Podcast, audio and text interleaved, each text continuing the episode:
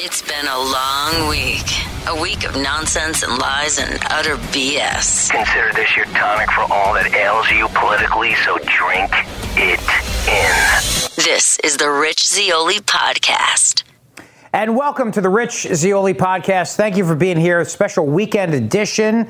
And remember, it's now on video. So if you're listening to this, please take a moment to watch it on YouTube, on the YouTube channel, and please like it and subscribe to it too. That'd be awesome. Thank you so much. Look, we are now officially in a recession. The same people that defined what is a woman are now trying to redefine what is a recession. But we're not going to let them. The truth of the matter is, right now we are in a recession. GDP fell an annualized 0.9%, second straight quarter of decline. Two consecutive quarters of decline equals recession. Unless Joe Biden's president, in which case then they just make it up, however they want it to be. The truth of the matter is, is that we've been feeling this for a long time. You've been feeling it. I've been feeling it. Stagflation. And the fact is that a lot of companies right now are going to be retracting. They're going to be hiring less because that's what the administration is falling on. They're saying, well, don't worry, we're not really in a recession because, you know, companies are still hiring. How long does that last, though, is the question. But much like how George Orwell warned of groupthink and how there'd be the ministry of truth, the ministry of truthiness, and eventually now we'd come up to new words, new definitions of things, you know, truthy speak. Now we are redefining what a recession means. So the White House is now redefining exactly that. The economy is now apparently fine. Brian Deese, director of the National Economic Council of the United States, was on CNN disputing the technical definition of a recession. Now, mind you, that if the Trump administration did this, we'd be hearing about how it's a war on truth and how they're lying to us and this is fascism. They do it, and CNN goes, oh, yeah, maybe you got a point. Let's just redefine the entire word. And then, in which case, it's not so bad, right? Take a listen. What will be comments from some saying two quarters of negative growth in a row, that's a recession. Right, and certainly the, in terms of the technical definition, it's not a recession. The technical definition considers a much broader spectrum uh, of data points. But in practical terms, what matters to the American people is whether they have a little economic breathing room, they have more job opportunities, their wages are going up. That has been. Yeah, except none of those things are happening. They don't have more breathing room, their wages are not going up, and the job opportunities are about to dry up. Remember something right now, everybody's looking to hire because business was good, but business is slowing down and people are going to stop hiring. Back in 2008, Brian Deese, same guy, speaking on behalf of Hillary Clinton, said economists have a technical definition of recession, which is two consecutive quarters of negative growth. In other words, he's lying. The Deuce, Peter Doocy, asked White House press secretary slash fembot Karine Jean Pierre about the redefinition and his sudden flip flop. Let's see if she got the software patch in time to be able to answer. Take a listen. Are today. If things are going so great, though, then why is it the White House officials are trying to redefine recession? No, we're not redefining recession. If we all understand a recession to be two consecutive quarters of negative GDP growth in a row, and then you have White House officials come up here to say, no, no, no, that's not what a recession is. It's something else. How is that not redefining recession? Because that's not the definition. That is not the definition. Right. My programming does not have the definition because Wikipedia is still uploading, uploading, uploading, restarting, restarting. The definition is now a period of temporary economic decline during which trade and industrial activity are reduced, generally identified by a fall in GDP into and then just Wikipedia actually did change the definition of recession on Thursday and locked it down. I love this now. The media is all colluding now to protect Joe Biden from the fact that he's a president now in a recession. They're actually doing that. And here's the thing about it regardless of what Wikipedia says, regardless of what dictionary.com states, you and I are feeling it. The White House cannot weasel its way out of a recession. Kevin Williamson of National Review wrote a great piece about this. When is a recession not a recession? Well, when it's bad for Democrats. When is a woman not a woman? Whenever they want a woman to not be a woman. It's like the war on birthing persons. Remember that? They play these games with language all the time. Forever it was the GOP war on women. Then suddenly it was the war on birthing persons. Doesn't have the same ring to it, right? You can be sure that if a Republican president had a growth of 0.000000001%, the Democrats would have snapped right back to the two quarters rule and declared that there is no recession. But hey, listen, we live in funny times, don't we? Democrats point to a strong labor market, but as I've told you already, people are working for less money. And companies are about to retract again on their hiring. This graph from the Federal Reserve Economic Data, Fred, who's also my driver, by the way, I hope he's not waiting for me, shows a decrease in real disposable personal income. This is a thing. You see it going down. Less disposable income means things like, well, you know, less fun stuff, going out to dinner and going out to strip clubs and that sort of thing. You know, family stuff. Democrats have lied about a lot of things. And on Thursday, after raising interest rates by 75 basis points, Fed Chair Jerome Powell denied a recession was impending while concurrently pointing out that everything is wrong with the economy is, well, let me guess, Russia's fault, COVID's fault, Trump's fault somehow. Take a listen. Do you believe the United States is currently in a recession? Uh, will the GDP reading tomorrow affect that judgment one way or the other? And has your assessment of the risk of recession changed any in recent weeks? So, I don't. I do not think the U.S. is currently in a recession, um, and the reason is there are just too many areas of the economy that are that are performing, uh, you know, too well. And, and, of course, I would point to the labor market in, in particular. Uh, as I mentioned, this is a this is a case of first impression. So anyone who is really sure that it's impossible or really sure that it that it will happen is probably underestimating the level of uncertainty. And, and so I, I, would certainly say it's an uncertain uncertain thing. Um, nonetheless, it's it's our goal to achieve it, and we'll keep trying to do that. That in. Uh, he sounds like Dr. Kevorkian giving you a cancer diagnosis. Well, I'm not sure. I don't know if it meets the definition of that. I don't really know if it is or not. All I know is that I don't know, and, and I'm, by the way, a lot more entertaining than he is. His goal here is to put you to sleep so he doesn't have the answer. And he knows he's lying, which is why he keeps looking down at his notes. We're in a recession, but big deal. Most Americans don't care about being in a recession. They care about filling up the tank with gas and buying groceries. Recession or not, technical definition or not, I do think it's funny that the media is trying to spin it away for Joe Biden, something they would never do for a Republican president. And to that, I got to give CNN's Chris Cillizza credit for that. Chris Chris Cillizza, Cillizza ripped the White House for their spin on recession definition.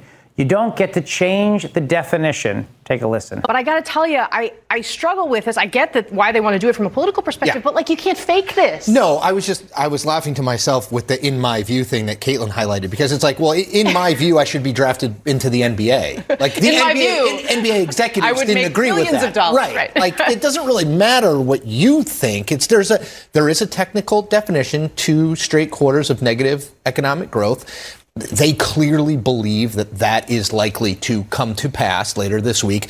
They're trying to pre-butt it. To your point, we get why they're doing it politically. Right. At the same time, we have these terms for reasons. You don't have to like it. Of course, they don't like it because the economy. You know, Joe Basically Biden's a textbook. Joe right? Biden's handling of the economy was at 25 or 30 percent in our most recent poll. Like, yeah, it's a problem for them. This adds to the problem but you don't get to change the nomenclature in the middle of a campaign because it doesn't work for you. And that is why I'm fired up. And I got a lot more to say, so don't go away. Thanks for being here. We appreciate it. It's all fun and games until Zeoli gets fired up. It's time for Rich's take of the day. Here's what really burns me is that the government of the United States of America continues to spy on you and spy on me. They do not like anyone to criticize them. And for that, they try to pretend like we're all domestic terrorists. They do this all the time. Do you remember the school board letter they put out threatening parents to say, hey, listen, be good little boys and girls, because if you go to the school board meeting and you speak up, we may have to classify you as a domestic terrorist. All this is happening as the Department of Justice and the FBI are compromised. You're going to find out exactly what it is that a high ranking Republican Senator, Chuck Grassley, had to say. But here's Merrick Garland. I'm going to actually skip this video because you don't need to hear it. Merrick Garland was talking about how they're going to investigate Donald Trump. Well, as they're talking about that, the Department of Justice is actually purposely downplaying negative information about Hunter Biden. This letter right here by a very high ranking and reasonable member of the United States Senate, by the way, Chuck Grassley, points out the fact that we have lost confidence in our own FBI and their ability to be nonpartisan and to stay the hell out of politics. Congress needs to investigate this. Here are some of the accusations right now. At least 14 of Hunter Biden's business associates met with Joe Biden despite the president's denial. Yet every time one of those stories came out, The FBI is accused of labeling it as disinformation and trying to stop the investigation. Grassley says the FBI is working overtime right now to make it so that any negative story about Hunter Biden goes away and any investigation about Hunter Biden goes away as well. The FBI is compromised. We know this. We had all these informants who were the ones who were leading the plot to kidnap Michigan Governor Gretchen Whitmer. I also have questions about what happened on January 6th vis a vis FBI informants. There's a guy named Ray Epps. You might have heard of him. He was the one out there going, tomorrow we go into the Capitol, into the Capitol. If you remember, Senator Ted Cruz asked the FBI Director, Christopher Wray, was that guy uh, an FBI informant? They couldn't answer the question. Christopher Wray's FBI needs to be hauled in front of Congress. Not obviously the entire FBI, there's a lot of people there, but the top brass to answer those questions. Are you trying to cover for Hunter Biden? 14 of Hunter Biden's business associates met with Joe Biden despite the president's denial. The president said, I've never had any conversations with my son about his overseas business denials, or business uh, denials, yeah, business opportunities. But one of Hunter Biden's business partners referred to Joe Biden as the big guy on multiple occasions, two different occasions. One occasion when talking about giving the big guy a 10% cut. Another occasion when he talked about how the big guy was going to be upset about a story that was leaked. The fact of the matter is, Joe Biden is the big guy. In October 2020, one month before the election, an avenue of derogatory Hunter Biden information was ordered closed by a senior FBI agent at the Bureau's Washington field office. He said whistleblowers from federal law enforcement came forward to his office after a May 31st letter he had written noted a pattern of active public partisanship and that is a major problem. So we have a whistleblower who's accusing the FBI now, accusing the FBI of playing politics, playing politics. This is a real problem. Whistleblowers accusing the FBI of padding domestic terrorism stats to play up the threat. Here's how this works. They play down Hunter Biden. They play up a domestic terrorist threat at the same time. Why? To make everybody believe that any moment now there could be another January 6th. You and I are living our lives day to day, but we have a lot of frustrations about things like masks in schools, our kids being in school. Those are legitimate concerns. You might even have a concern about the election being legit or not. Might even go to Washington, D.C., like my guest. You find out you lose your job over it. The government does not like you to disagree with them. So, Representative Jim Jordan, the ranking member of the House Judiciary Committee, said in a letter that FBI Director Christopher Wray from recent protected disclosures, we have learned that FBI officials are pressuring agents to reclassify cases as domestic violent extremism, even if the cases do not meet the criteria for such a classification. Why would they do that? Well, they're doing that because they want everybody to believe at any moment now your cousin in a MAGA hat's going to storm the Capitol building. They do this to distract, but they also do it for another reason too control. Do you remember all the power we gave them after 9 11? I do. I remember all those years being on the radio and people calling me up. I would criticize the spying, the domestic spying, the wiretaps, all the NSA metadata gathering. People would call me up and they'd say, Rich, Rich, Rich, Rich, what do you want us to be blown up by terrorists? Do you want to get blown up by terrorists? I would say no, but I also don't want to give away my liberty to the government under the guise of keeping me safe because it never works out that way. Well, years later, we know what happened, right? They weaponized all those powers we gave them to quote unquote keep us safe use it against former President Donald Trump, use it against his people, made up investigations, made up reasons to investigate. They did those things, used the, those powers for politics. And now here we are today. They have all these powers and they don't want to ever lose them because bureaucrats never want to give up whatever power we've given them. So they turn around and tell everybody at any moment now domestic violent extremists could storm the Capitol building.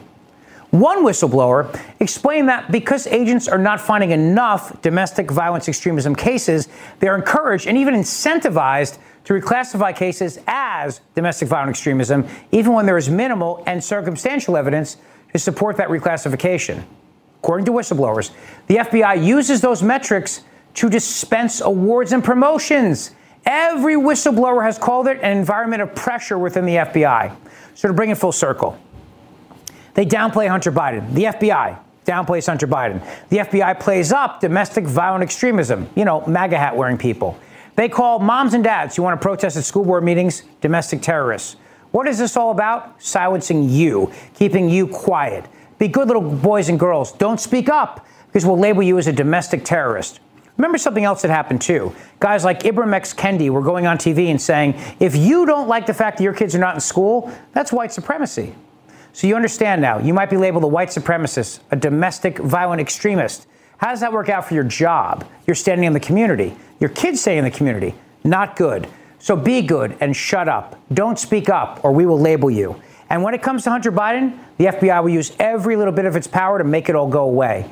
This institution is corrupted. It stinks to high heaven, and something needs to be done. We have lost faith in our national security apparatus to keep us safe from our own government because our own government is now using the powers we gave them to keep us safe from terrorists against us, just like I told you they would.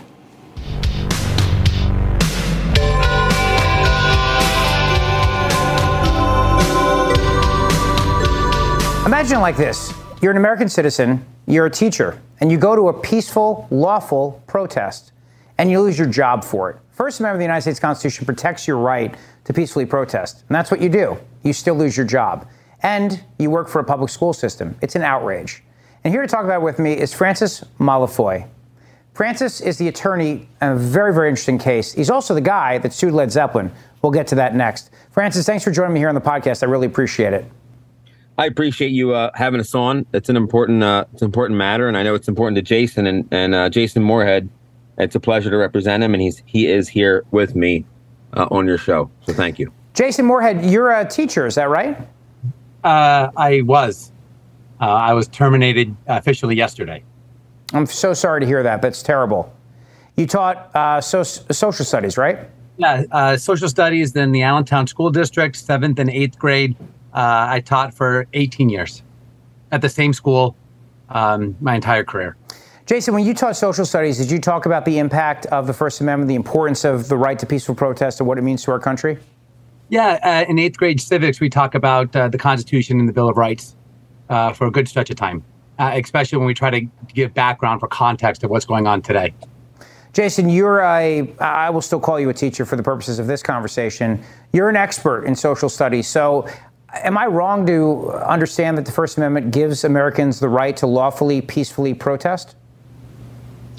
A- absolutely. Um, you know, to, to rally, to petition, to to meet, to uh, explain your frustrations with what's going on, to try to be and hear other people's frustrations, just to use as a learning opportunity. You know, to to share information is one of the best things we have. It's limited around the world, and we're we're very uh, we're losing it, but we're, we're blessed to have a, a, decently open society where we can still communicate effectively by, by learning from each other.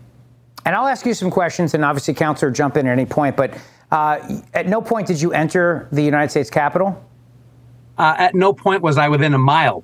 I was always more than a mile away from the U.S. Capitol. I uh, was at the Washington Monument. As soon as we got out the bus, right at the Washington Monument, uh, we tried to get close to the White House uh, for photo opportunities. We tried to then listen to some of the, uh, the speeches. Um, we hung around uh, the Washington Monument again, got a hot dog, and walked back to the bus. So J- no, I was never, never near there. And Jason, what what what made you want to go down in the first place? Um, I'm a, a conservative. I have uh, you know um, um, conservative values, and and I wanted to hear what the president and others had to say. Um, I try to take advantage of opportunities to hear uh, politicians speak. I was uh, in Allentown when Obama came. I went to the Ham Fam, the, the diner, and tried to hear him or see him. When John McCain and, and Sarah Palin came to the uh, the Valley, I, tried, I brought eighth grade students to go listen to them speak, but they arrived three hours late, so we had to leave. Um, you know, when, when, there's opportunities to get a chance to hear directly from politicians, I, I want to do that. Well, I think that's a great way to be a social studies teacher to be able to bring those experiences to your students by going through them yourself. And listen, I mean, there's only one president of the United States. To have the opportunity to go hear that person speak is tremendous. It's huge. So, in other words, you had no motivation, no no mens rea. You were not looking to storm the Capitol. You weren't trying to overturn the election. You weren't trying to obstruct Congress in any way, shape, or form. Um, I wanted to go and hear what people had to say. Um, I think if you look at um, how people have responded to how the election went down, there are some concerns that at least deserve a voice sure. and a place to be heard. Um, and so I, I wanted to hear what that was. I was actually looking forward to seeing both protesters and counter protesters. I wanted to get a feel firsthand for what the environment would have been like at that situation. Yeah. Um, too often, when you watch the news, uh, you only get one perspective. Uh, and I, I wanted to I wanted to form my own opinion by listening to the people directly there and not be told what to do. There was never any doubt that the, the whole goal was to listen. Uh, there was never talk of violence. There was never talk of any type of storming. That term is foreign when we were down there to use. Um, the whole point was just to listen and be around people who, if you were there where I was, flag waving, American loving people. Uh, uh, uh, and it was great to see. You know, the, the whole violence thing, hearing about it later, disgusts me. Um, I'm appalled that it happened. And uh, I'm sad that that that speeches and my uh, involvement in listening to a lot of speakers speak uh, is tarnished because of the thing that happened over a mile away. Listen, brother, you and I are simpatico, exactly the same. I, I feel exactly like you do about this. And I guess it brings me to what happened to you yesterday. You said you were terminated. What was the justification for that? Um, I don't believe there is a justification. All right, let me rephrase. Yeah, okay, what did they yeah. say was the justification for firing you? Um, just, let, let, let, me just let me just pop in here if you don't sure, mind. Please do, Francis. You know, the problem Francis Malofiy is, is Jason's attorney. Yeah, the, the, issue here is that initially, when he was um, when he went to see uh, a conservative speaker speak in Washington, uh, he was not engaged in violence. He was not engaged in protest uh, uh or anything that was um, subversive to to to America. Uh, he was there as a, as as as peaceful and intended to be peaceful and was sure. peaceful. The school then, the second day, went and blasted him, saying he was part of this insurrection and riots at the Capitol building, placing him breaching uh, the Capitol building itself. That was false. That was defamatory. They put him on administrative leave. And then on the third day, they did a Spanish Inquisition of him to determine where he was and where he wasn't. And then it took six months for the school board to then come to the conclusion that, quote, after fully investigating your involvement of the events of January 6th, 2021, in Washington, D.C., the district has concluded that your presence at the January 6th gathering did not violate school board policy relating to teacher non school activities. They there fully cleared them, but it took six months to do, even though they knew the truth on the third day. The problem here is that um, his termination or his his his leave was initially because of his involvement at a protest or, or at a political gathering, but then it was pretextual. They said it was because his failure to return to work.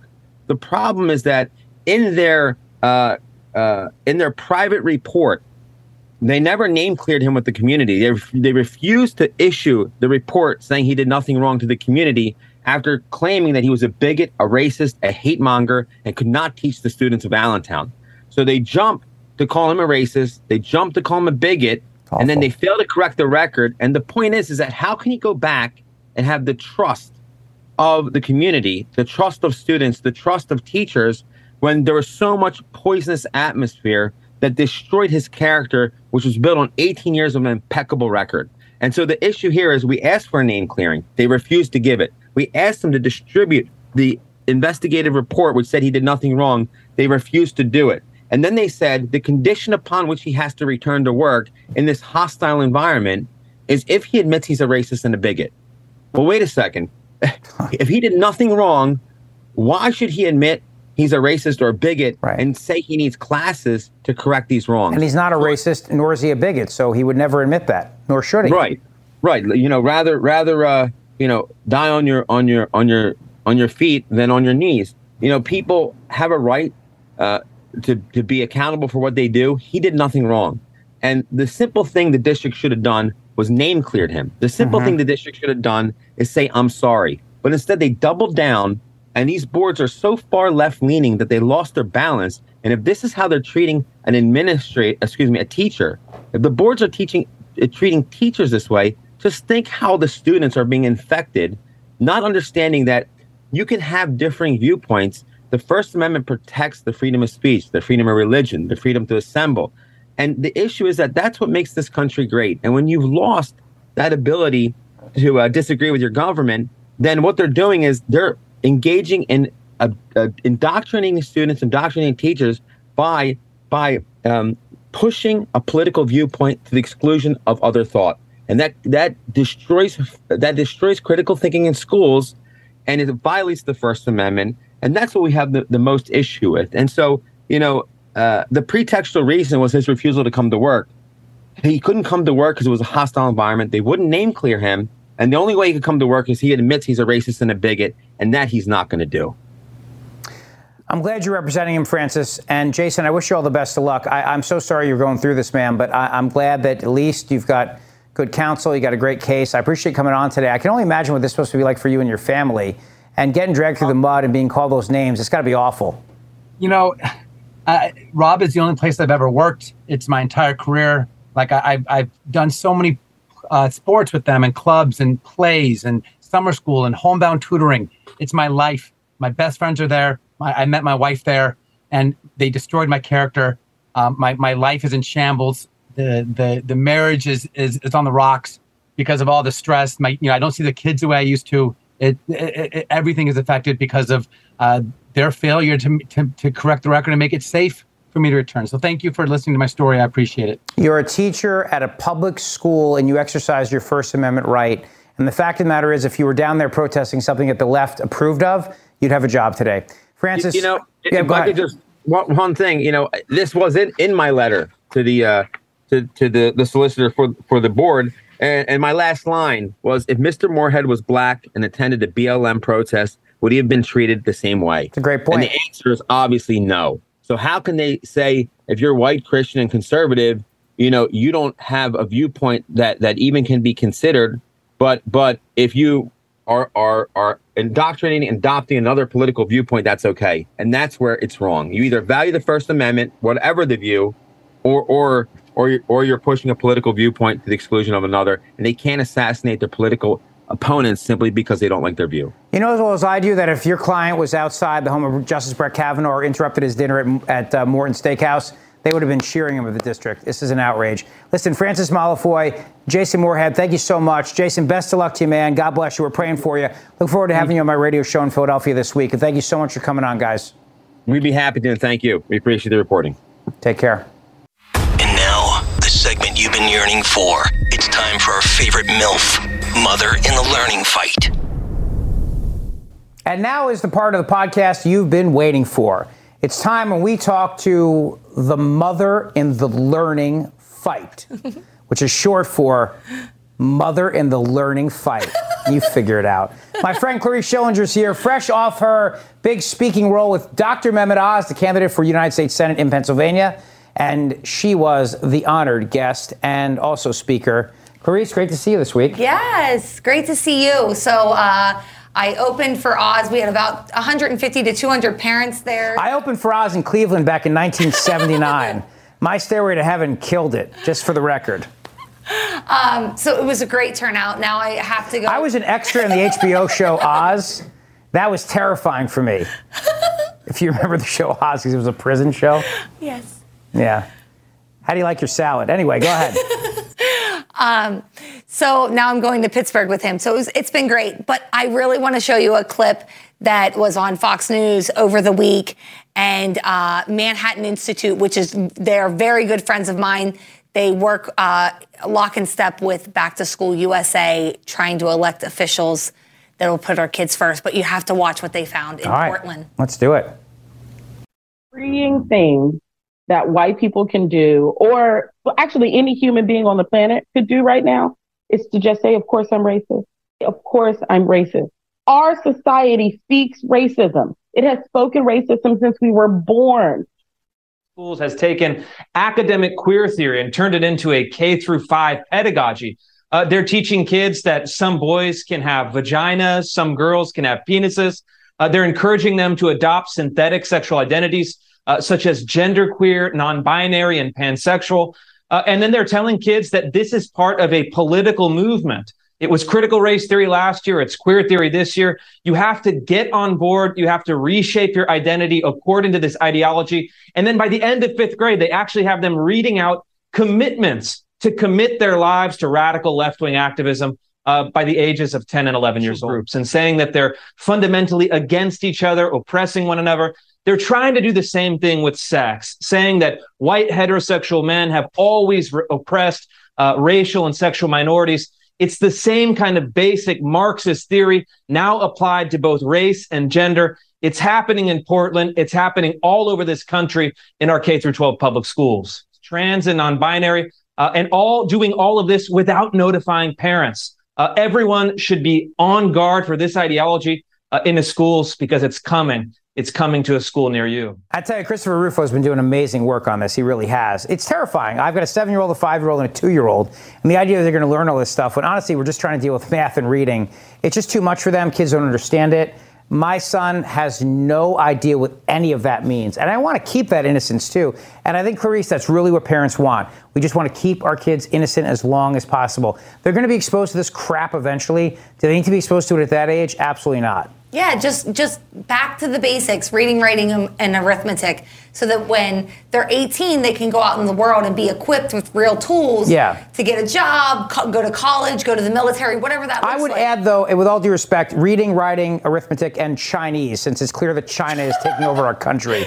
Oh, that would be helpful. Yeah. You know, Mandarin or Hunan or Szechuan, they're not just menu items, but I mean, really, China is saber rattling and threatening to shoot down Nancy Pelosi's plane. But that's for another show. Yeah, that is for another show. I saw that.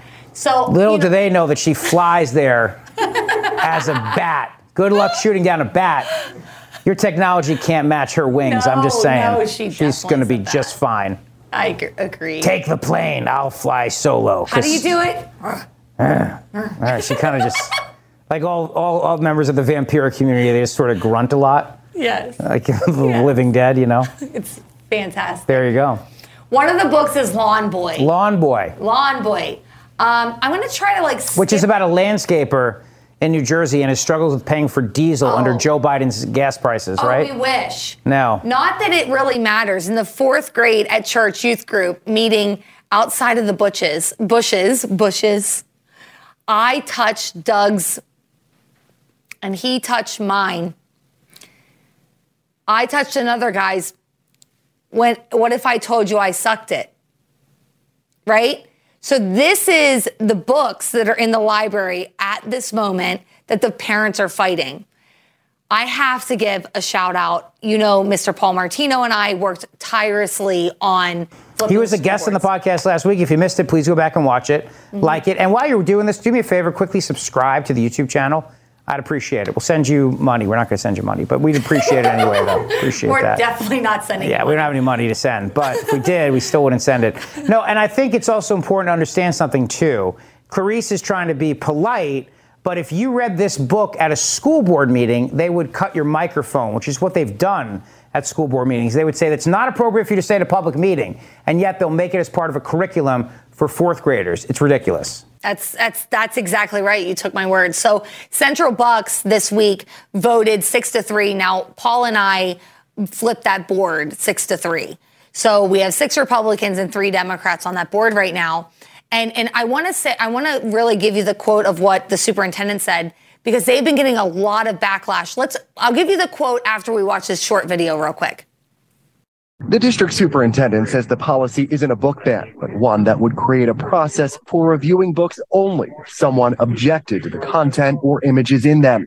But opponents believe it could lead to banning books that feature members of the LGBTQ plus community. LGBTQ students need representation in their libraries. I can't be the only representation I see in my schools. The district needs diverse literature, which allows others to learn about, empathize with, and accept fellow students with different backgrounds. Supporters of the policy say it helps keep age appropriate material on library shelves. Despite the turnout of people opposing the library policy, please know most CBSD parents are appreciative of you all looking out for their children and protecting them. This is not a ban. This is not a censorship. It's common sense. Opponents argue the policy's vague and doesn't lay out the specific criteria that goes into making a decision.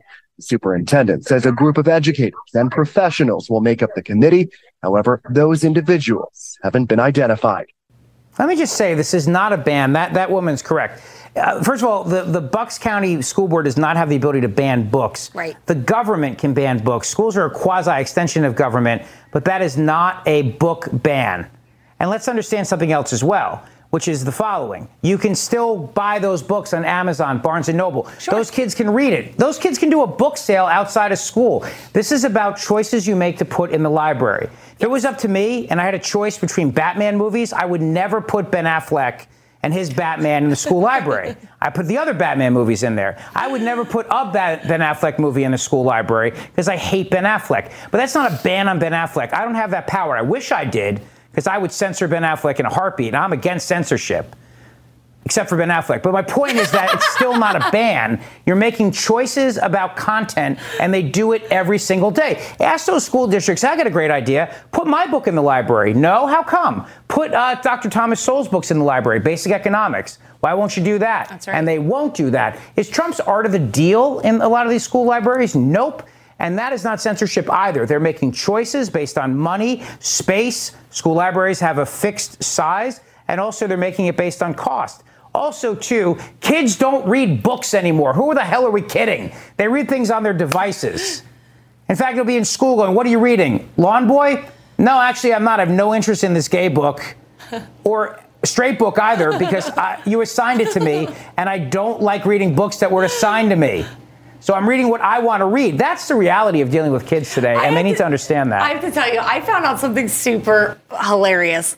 Uh, one of my New York City moms calls me today, and they have like a whole group of mom, like warrior moms, that are having their kids check these books out for the entire year so no one else can can get the books. So if the schools are not going to ban them, they'll just have, you know, their kids check them out for but the it's entire not a ban. Year. It's not even a school ban though. I, I, it, it's not a ban. it's not a ban and we shouldn't use those words. Just be careful shouldn't. because right. that's what the left wants. That's they want what, you to say that. And then they'll catch it and go, "Look, Former Lieutenant Governor candidate and Back to School USA President Clarice Schillinger admitted it's a ban and said if schools won't ban them, burn them. Well, listen, I will. And that's not it. what she's saying. I, I will own it. If it has pornographic material in it, it should not be in our schools. Exactly. And, and, and Paul was quoted, Paul Martino was quoted in Delaware Valley Journal uh, saying this like, how many parents actually want pornographic yes, pornographic materials in their elementary school libraries. These kids need to do it the way I did when I was a kid. You go to the video store, you close the big, thick red curtain, you look at the titles and see if you can convince Skippy behind the counter to let you rent it for the weekend. And please make sure you rewind. Because that's awkward. Your mother says, Why did I get a $2 rewind fee on naughty cheerleaders of sorry mom i'll be better next time. No you're right. Schools are no place for this. No. So the you know central bucks has been experiencing largest suburban school district in pennsylvania has been experiencing a lot of backlash for this. Um, but really I, I, it's so important this is what the superintendent of Central Bucks says. The policy is rooted in developing a process to prioritize age appropriate content and material that aligns with our curriculum and really expresses the diversity of our students. That's it. That's it. That's it. Putting together a team of people that are going to go through this material and see what is appropriate and what is not. Not a ban. Correct. Just seeing what is appropriate and what is not. So this is. What did Paul Martino have to say? Well, I told you. He said. No, do we have a video? How? No, we Oh, don't. okay. He was quoted in the newspaper. All right. Well, he did Yeah. good. He, he's good on video. If you want to see him on video, go back and watch last week's podcast. That's right. He is right. really good. I will say, like, this whole subject, though, I, I talked about this a lot last week, but this subject's near and dear to my heart for one reason. So I was a teen mom, and it's super important. That's an important part of my story. And over sexualizing our curriculum in schools, we're going to have a much further divide in the nuclear family, teen pregnancy. These, these materials that are being put in our schools are encouraging sex. Truly. Yes. So I have a little picture of me and Lexi. You know, I'm 20 years old here with my three You year old. have not aged. You really have not. That's amazing. Well, thank you. Uh, but that's little Lexi, you know, and me. And th- those were hard times, Rich. Those were going to the Coinstar, dumping them in, dumping all my coins in to get a $20 bill to go get some gas. So it's, uh, it, it hurts my heart to see that we have taken this route of just really over sexualizing our children. That's it. That's what I got. You So I got the mom of the week? Yeah, I mean, I got the mom of the Is- week. Are you the Are you the MILF of the week? I am not the MILF of the Oh, week. Oh, all right. I'm the MILF every week. No doubt. No, no doubt. No doubt. But you had you had already talked about this, so I want to show you a mom at a school board meeting. She is definitely my MILF of the week. These two books that are on the poster are Lawn Boy and Gender Queer. I will say that I, I do not favor book banning. I want to tell you that off the bat. But I do want to tell you that pornography does not belong in our schools or acceptable to our children. I got a new strap on harness today. I can't wait to put it on you. It will fit my favorite dildo perfectly. I can't wait to have your cock in my mouth. I'm going to give you the job of your life. Then I want you inside me. Sorry, you're out of order. This is your first warning. Out of order for reading what is Yes. in the curriculum for our kids. This is a book that is that is accessible in Adams 12. So Kindly refrain from Kindly further- refrain from reading the kids' curriculum. Yes. If she read the math book, would that be out of inappropriate? Of course not. Good for her. Bravo. Be so brave. we can't really see her. I wish we could. I wish we could because she's so good. She's so good. She's she's literally reading this passage and saying, "Wait, I'm not allowed to read this." It's fantastic. And that is the mother in the learning fight. It's time for fun with audio on the Rich Zeoli podcast. Stupid things said by stupid people. And now it's that portion of the show where we talk about stupid things said by stupid people. and let's start with His Royal Highness King Philip the Unaccountable, Phil Murphy of New Jersey. Now, if you are watching this on our YouTube channel, and I hope you are, uh, would you ever buy a car from this guy? Look at this guy. Look at this guy. He's got pleated khakis on. I haven't seen a pair of pleated khakis since the 1986 J. Crew catalog, which is when my dad walked into the room and caught me, if you know what I mean ordering with his credit card. I don't know where your mind goes, people. yellow tie, bright yellow tie, and of course those teeth. This is King Philip the Unaccountable, Phil Murphy of New Jersey. Take a listen. Hey, Governor Phil Murphy coming at you from Mom Coming at in Asbury Park on How 7th are ya? Avenue, and I'm standing in the middle of a bunch of electric vehicles. Now, there's a reason for this. Come on back here. This is a charging spot, charging stations along here. And by the way, Asbury Park was a pioneer in this. But the big news today is we just announced year three of Charge Up New Jersey. Charge Up New Jersey. Zero million dollars to incent more and more electric vehicles on our roads. So there's cash on the hood, particularly for mid-price cars. There's By the way, cash on the hood, you're getting carjacked, especially in Philadelphia, just for the record. charging apparatus at home. There's money toward giving local governments the opportunity to buy electric vehicles at a better price. There's money for apartment buildings, condominiums, other multifamily or multi. It's your money that he's using. Thank you, Your Highness. Thank you. Enough. Enough. I can't. God, I can't kill it. Kill, please, dear God. I, you know, here's the thing about Phil Murphy, right? He, again, he's taking your money and he's redistributing it to his little pet projects. Here's my question: Since he won't disclose any of his donors for his wife's charity, how many of the people getting these contracts might be people that I don't know, either gave him money, give his wife money, uh, give Democrats money? We don't know. We have no idea. Here's what I do know. How is the grid going to handle all these new cars joining the electric grid in New Jersey? We don't know. Also, tell the average hardworking New Jerseyan who can't afford a Bruce Springsteen ticket, hey, just go buy a $60,000 Tesla. Yes. Bruce Springsteen brings me to my next stupid thing said by a stupid thing. For this, we turn to the legendary actor slash rocker, aging badly rocker, Stephen Van Zandt. He put out a little video following in the footsteps of the great Snooki, targeting Dr. Mehmet Oz, the candidate for U.S. Senate in Pennsylvania. Take a listen. Yo, Dr. Oz, Stevie VZ here. What are you doing in Pennsylvania? Everybody knows you live in New Jersey and you're just using your in law's address over there. You do not want to mess around with John Fetterman. Trust me, you're a little out of your league. Nobody wants to see you get embarrassed. So come on back to Jersey where you belong and uh, we'll have some fun. Now we'll go to the beach, we'll go surfing. You know, come on. Yo! Doctors! You want to afford a ticket to my concert? It's going to cost you five grand. Because screw the working man. We only said that crap in the 70s, which is the last time I got on a surfboard. Hey, yo. Hey, you like those planes that fly overhead? They're cheaper than a concert to my Bruce Springsteen. What are you gonna do? Listen, scalp a ticket like the rest of us. You poor schlub, you can't afford it. Oh, you kidding? But hey, yo, let's pretend like we're from Asbury Park and like hanging with the working working man, right? Yeah. Hey, Dr. Oz, I never met John Fetterman. I don't even know what the hell state he's running in.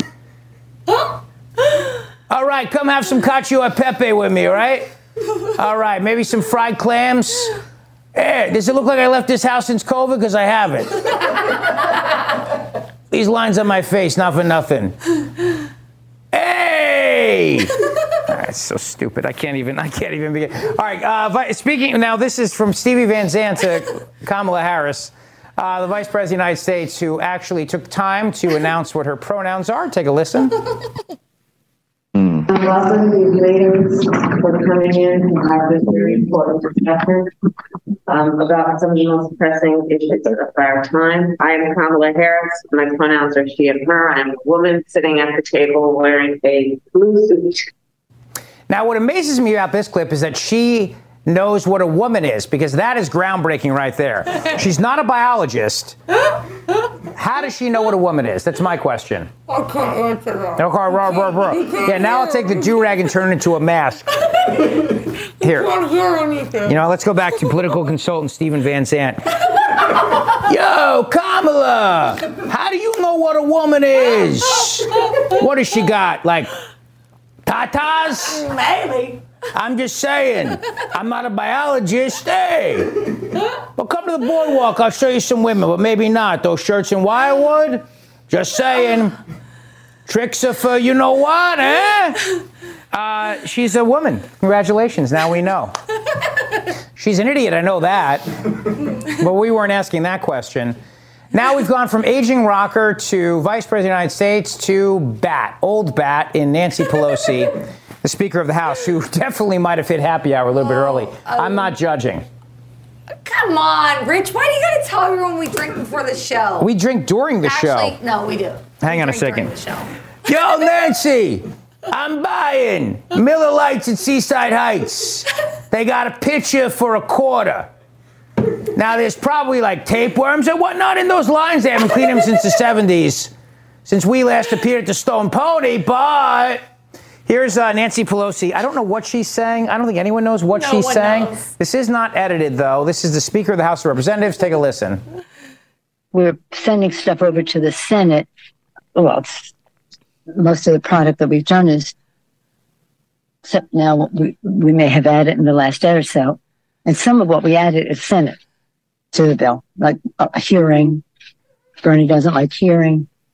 Excuse me, Bernie loves hearing. Manchin doesn't want hearing in the general election. Um, so some is Senate oriented, and then we have the family medical need. We figure if they're putting things in, then we can put something in, if, even if Manchin doesn't like it. So, um, you uh, can put it in like scotch and soda and so we're getting some olives. Lots of olives, blue cheese olives. What? Byrd and privilege. I think I think mostly we're getting privileged scrub because privilege strike is. Oh, we're gonna do a little contest on the on the Bird podcast ball- this week. If you can, what the hell is she saying? If you can be the first person to let us know word for word what she's saying, we'll send you a bottle of wine. Absolutely. All right, you have to translate that word for word. First person to let us know. We'll send you like three bottles. No, of you go wine. easy, Clarice. We we got a highly paid producer here. We can't. The budget's a little bit. You know what I mean? That's true. But I asked Stephen Van Zandt if he could translate what Nancy Pelosi said, and it sounded something like this Yo, Nancy! What the frig are you talking about? I don't understand. Not for nothing, but that's not English. Uh, now we move on to Representative Cori Bush. This is a member of the United States Congress. Was asked a question: Will she be supporting the Democrat incumbent for President of the United States, Joe Biden? Take a listen. Do you want to see Joe Biden run for a second term?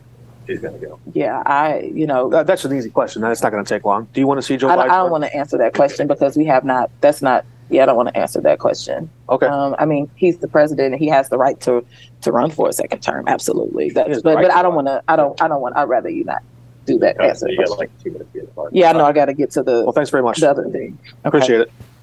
Yeah, I got to get to that uh, thing. I got the uh, the thing and the uh, there's a, oh look a cat.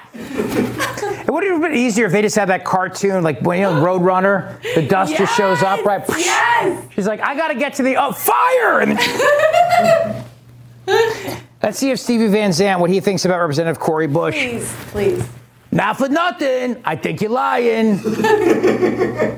Where we come from, we'd say, eh, you don't like him, just be honest. Who you kidding? I like having Stevie Van Zandt weigh in on every clip, don't Every you? clip. Yeah, every clip, Every right? clip. Yo, Cori Bush. I don't blame you. The guy's an old stool knot, but just be honest and tell people, hey, no, I don't like the guy. One time back in 1972 at the Stone Pony, guy wanted tickets. I said, no, I got to get that other thing. I don't remember what that other thing was. tickets back then were five cents. Now they're $5,000. Dr. Oz. Forgot where I was going with this. Uh, and that concludes Stupid Things Said by Stupid People. Mama Zeoli always says you need to eat your vegetables. So here's another Joe Biden word salad. Here on the Rich Zeoli podcast, we want to make sure you eat your vegetables. Just like Mama Zeoli always said, gotta eat your vegetables. So we like to serve you a nice Joe Biden word salad every week. Here's Joe Biden trying to make sense of something English. Take a listen. Millions of Americans have used Paxlovid. Paxlovid, excuse me. Paxlovid. I'll tell you what. Hey, Biden. Yo, you might want to know the medicine you're on. Just saying. One time I accidentally took my heart meds, but I was supposed to be taking my allergy medicine. And, yo, I, not for nothing, I didn't even know what happened. I woke up three days later like it was a bender in the Asbury Park in 1972. Paxlovogi, give I should be. Biden does this land shark thing when he can't talk. He does that whole that mushroom, mushroom, mushroom, mushroom, and that's what he's doing with that, right? Yes. Paxlovoxabashaba? Yes. Paxlovoxabashaba. A Paxlovoxabashaba. Bashaba? Bashaba? Yeah. My question for you is, Rich, do Yes. you think that Nancy Pelosi and Joe Biden drink together? I mean, they they talk like they do. That slur, Yeah, that slur, right? constant, Ugh. See, I don't think Pelosi drinks alcohol. I think the problem is Chris, she doesn't drink enough blood. See, that's the Okay, problem. It's more of a fair, deficiency thing. You know what I mean? I really love this do rag, and I may be beating this bit to death, but I don't care because I love this. One time we're down in Longport, New Jersey. True story. And we're down there, and this guy's in the Pine Barrens, and he goes, "Hey, yo, I owe you money." I said, "All right." I don't know what happened, but I think he's coming to the concert next week. He bought two tickets for seventy-four thousand dollars. Dr. Oz, that's like what you make in one year. All right, now we have President Biden talking about inflation and the economy. Um, even he knows he doesn't make a damn lick of sense. Take a listen. and, and rental housing and a whole range of things. But I started thinking about it just as a, you know, somebody who's raised a middle class kid. One year, even though you didn't have the job you have now, even though you didn't get a raise that year, the difference between having a job, having a 5% raise or whatever, three, five, seven, whatever it happens to be, in the face of inflation, price of the pump, although that's down every day so far. But, you know, it's like, whoa, I feel worse off. But then again, I didn't get a check for eight grand from the government, just among other things. Does that make any sense to anybody, or is it just me? Well, it really makes a huge difference, Mr. President. Mr. because, President, as you said, Before I tuck my cats in for the night, I just wanted to come out and let you know I think all of that made sense, sir. We're not in a recession. We're not in a recession because let's understand it's two consecutive quarters of growth. And oh, kids, look, it's time for breakfast. Hey, that didn't make any sense to me. It's like that one time I was in the Wildwood Boardwalk, right? And I had three balls to throw. And I threw it, and the thing, and I got the little tag, you know? And the guy goes, You got a prize from over here. It was like a crappy little thing. I said, I wanted the big teddy bear. The guy goes, No. I said, Whoa, you know who I am? I'm Stevie Van Zandt. I want the big teddy bear and cart it off out of here. The guy said, No. So he gave me three more balls. I hit it again. I knocked those things over, but he goes, No, now you only get you get two little thingies on the chain. So I got like a rubber jelly worm. You want to see it? I still have it. 20 years later, I still have it. I'll autograph it for you. You could sell it on eBay and maybe buy one seat to my concert. That guy ripped me off that night. I've never forgotten it. Dr. Oz, you ever get ripped off uh, on the boardwalk like that? What's up with pizza? It's like $45 a slice now. I mean, this economy stinks. I don't know about who the pre. Oh, I support the president. Right. Great time with the economy. I can't read. Can you make that smaller for me? Hey, Dr. Oz, don't you like paying $45 for a slice of pizza on the boardwalk? Uh, Kamala Harris, uh, again, back in our uh, word salad this time, serving up her vegetables with uh, something about the Dobbs decision, of course, the landmark decision overturning Roe v. Wade, which is the way I would explain it to my constitutional law class, wearing a do rag. Take a listen. and the act of the United States Supreme Court to take away a constitutional right that had been recognized from the people of America will impact a lot of people and differently in some situations. And we need to be responsive to these issues and also lift up the voices of all people who will be impacted in the way that they will be impacted. So that's why we are convened today. And um, I will add a couple of points in terms of the direct impact that we anticipate there will be from the Dobbs decision. So let's count, shall we? Will impact a lot of people, and differently in some situations. We need to be responsive to these issues and lift up the voices of all people. Will be impacted in the way that they will be impacted. A couple of points in terms of the direct impact. Yo, we used to play this drinking game back back a long time ago, right? We were down in Margate, and here was the game. You'd have to say a word over and over again, and count the number of words. Hey, like impacted, and then you go, and then caught a pitcher, and you knock down the red solo cup. Not for nothing, I knocked it down a lot. Hey, I'm good at ping pong. I, got the little ball. new game. And there you go. and you go, how many times was that? Impacted, impact, impact, I don't know. Past, present tense, and whatnot. It's all the same to me. Yo, Dr. Oz, you ever play ping beer pong? Come down and play with me and the guys. We'll have some fun. Right on the boardwalk. All right. Uh, and that concludes this week's edition of Word Salad.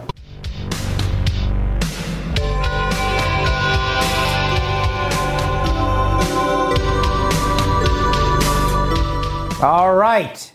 Now it's part of the Rich Zeoli podcast where we do our last call, preview the week ahead, and, uh, you know, maybe give a little cheers. Let's do it. Clarice, come join me for this. What do we got this week, huh? The Loch Ness monster. The Loch Ness Monster. might, might be real. Is that true? I mean, scientists now say that. So I Wow. think we should watch this little clip. I mean, it's it's actually it's the whole difference between salt water and fresh water and what they found. It's really cool. Let's watch it. Maybe it's real. Maybe the maybe the Loch Ness monster is real. Well, so a new study says it's plausible. Okay. Researchers recently found fossils from a dinosaur-aged marine reptile called plesiosaurs, which have been the inspiration for the Loch Ness monster. Here's the big revelation: those fossils were found in an ancient freshwater riverbed. Is that what it's? Okay. Right? Yeah. Listen, I've always thought the Loch Ness Monster was real, along with Bigfoot and along with Elvis Presley. Why not, right? Let's do it. I mean, I would not be swimming if that thing was in the water. Sure, you would. Oh no way! Are It'd be like kidding? Jurassic Park. It'd be a great kid adventure. Oh, no, no, no. Here, no. kids, go play with the Loch Ness Monster. Mom and No, Dad need no. a break forever. Forever. Bye. Um, Choco Taco. Let's yeah. talk about it. oh, the Choco Taco. You went to four different places to get me a Choco Taco, and for that, I say you're the coolest friend ever. You're the All right, best. I'm gonna let a everyone- Choco Taco. I'm going to let everyone listening know that when I told him off camera that I had to go to four different places for the Choco Taco, he's like, okay, I went, okay. Because I'm a guy, and I went, all right. okay. She went, oh my God, I went to four places. All within the same geographical region. It wasn't like I had to fly to Bolivia to get this. Go through customs. I got kidnapped by Mexican drug lords. It's a Choco Taco. I'm very grateful. Thank you. it's a real thing. So when so I what? They're going. These are going away, right? No, yeah, they're totally going away, and I want to watch. I want you to watch a little segment on it. But when I bought, I bought four of them, You bought four at four different places, one at each place, or Four at the same Right, place. I bought yes. them. I totally, totally sold out. But the guy was like, "You know these aren't going anywhere, right?" And I said, "What do you mean?" Right? Yeah. You get the whole thing. You get the chocolate, the nuts, the ice cream, and the cone all in one bite. These are not going away because Biden's going to give them amnesty. Speaking Is of that that, an let's, amnesty let's joke? watch No. the, let's watch the video. All I, all I have to do is run a country of 350 million. Having the time to stop by, get some ice cream. This, as of course, chaos is erupting across our own nation and now abroad. And Choco Taco was created in the early 1980s. And much like the success of the 1980s, it's going away. Wait, pause. Resume the video. Forever. Forever. Forever. Forever. Clearly, she started last call a little early today. Much like the ability of a president to be reelected in the 1980s, the Choco Taco is going away forever, and that's the good news. All right, now going from something delicious to something terrible Subway sandwiches. Oh, These are Oh really good, actually. they're actually really good, but I have to talk. Subway. Mm-hmm. If you get their new Subway series tattoo, oh no, not like like no, 12 by 12 Yeah. on your back Subway series tattoo. You get $50,000 worth of gift cards and Subway for life. It's unreal. You have to watch it. Subway is giving out free sandwiches for life to a Colorado man who declared his allegiance to the brand by getting a foot long tattoo of its new Subway series logo across his back. No. What I'll say is that this man getting a tattoo on his back shows you the judgment. But actually, I could have told you he had terrible judgment because he was ordering from Subway. All right, what's next? That's actually really true. Like Subway is, I mean, did you see Can we just move on to the alcohol story? We can't be here all day. But did you see? Did you see Oh that Subway tuna is actually not real fish and not? Tu- okay, okay, fine. How about All right. this? The Subway Italian is not real Italian either. Don't eat at Subway.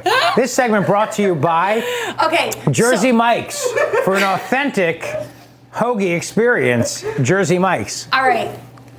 Mm. There is no denying that Rich and I both like to have a glass of Yeah, wine. Yeah, everybody's shocked by watching this right now. But like there's, there's no denying. Yes. but there's like this new genetic study that says we're gonna die ten years earlier. Because we're drinking? Yeah. Or because we're eating Choco Tacos and Subway sandwiches? No. Well, choco tacos and Subway sandwiches, Hmm. And because we drank. I'll tell you what. The best thing we can do is drink away the Subway sandwiches and the Choco Tacos. well, listen, I don't believe any of that. My grandma lived to be 147 years old. She drank a glass of wine every day. Nancy Pelosi literally drinks a vial of blood, of that, every day, and she's 4,000 years old. And if the Chinese don't shoot her down, and we hope they don't, she'll be around forever. Have a great weekend. Thank you for watching. We appreciate it. Please subscribe to this to the channel. Like it, even if you don't. It'll make you feel good. When Have a will Choco? Taco on us. Clarice's going to go to 45 different places to get you one. Thank you so much for watching. It's been a long week. A week of nonsense and lies and utter BS. Consider this your tonic for all that ails you politically, so drink it in. This is the Rich Zeoli Podcast.